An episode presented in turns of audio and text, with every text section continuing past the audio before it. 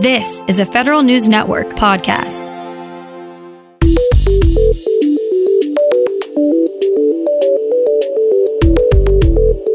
Coming up on today's federal newscast, though your state may have a higher minimum wage now, it does not mean more money for its federal workers.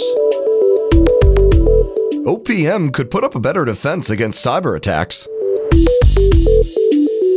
And a new list of vulnerabilities plaguing many kinds of software.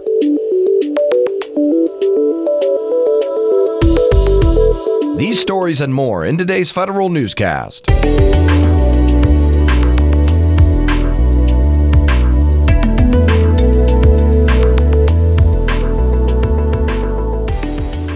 Welcome to today's episode of the Federal Newscast. I'm Eric White. The Office of Personnel Management is reminding agencies state and local minimum wage rates don't apply to federal employees. OPM says it's gotten several questions about minimum wage rates since many states have raised theirs well past the federal rate of $7.25. But the Fair Labor Standards Act supersedes other similar state laws that set minimum wages. The vast majority of general schedule employees make an hourly wage that's above the federal and most state minimum wages, but there are are some exceptions.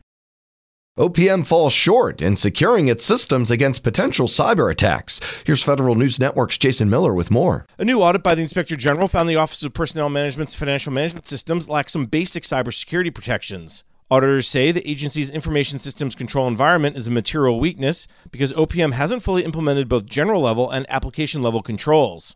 For example, the IG says OPM didn't have a system in place to identify and generate a complete and accurate listing of contractors and their employment status. Auditors made 20 recommendations to OPM for how they can fix this material weakness. I'm Jason Miller. There's a new top 25 list, and you better hope your laptop or mobile phone aren't on it. The Homeland Security Department's Science and Technology Directorate and MITRE have updated the list of the most dangerous software errors. It provides the most widespread and critical weaknesses that can lead to serious vulnerabilities in software and are easily exploited to steal data or take over a device. It's the first revision to the list in eight years. A group of federal employee unions and organizations want senators to stop worrying about the Thrift Savings Plan and the International Fund. A bipartisan group of senators have been critical of the TSP's plan to move the I Fund to a new benchmark, which includes emerging markets like China. The senators have introduced new legislation that would prevent the TSP from moving the I Fund to a new benchmark, but the Employee Thrift Advisory Council is urging the senators to reconsider the legislation. The council says it could be fiscally irresponsible to divest from a fund that's considered consistently outpaced developed markets over the past 15 years. Health and Human Services might have overpaid hospitals to the tune of $14 billion. Here's details from Federal News Network's Tom Temin. The HHS Inspector General looked at four years of what are known as outlier payments, payments to hospitals for high cost patients. The IG found the Centers for Medicare and Medicaid Services reimbursed hospitals for thousands of claims that were based on outdated quarterly cost reports. In CMS parlance, the claims weren't properly reconciled. The IG recommends more timely reconciliation so claims and costs are better synchronized. I'm Tom Temin. The Air National Guard is updating the name and methods of its continuing education division. The Air National Guard's Training and Education Center will now be called Tech University. It's to signify a new approach of listening to the request of Air Guard service members themselves. Tech University serves more than 107,000 airmen. Veterans Affairs says it's ready to process new educational and housing benefits under the Forever GI Bill.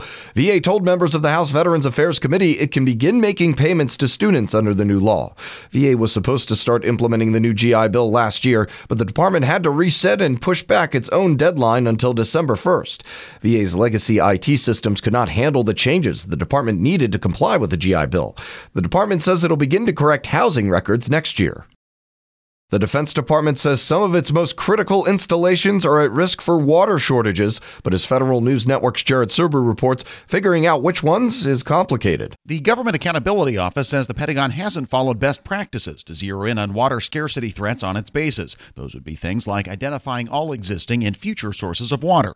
Because of that, three separate DoD reports over the past several years came to very different conclusions about which bases are most at risk. GAO says the military services have done reasonable assessments of their own water vulnerabilities, but DoD won't commit to adopting the same methodologies. Jared Serbu, Federal News Network. And military working dogs will now have some extra hearing protection when riding in helicopters. The Army Research Lab teamed up with Zeteo Tech, a small business based in Maryland, to create a sleeve with special noise resistant padding that fits over dogs' heads and protects their ears from a large range of frequencies.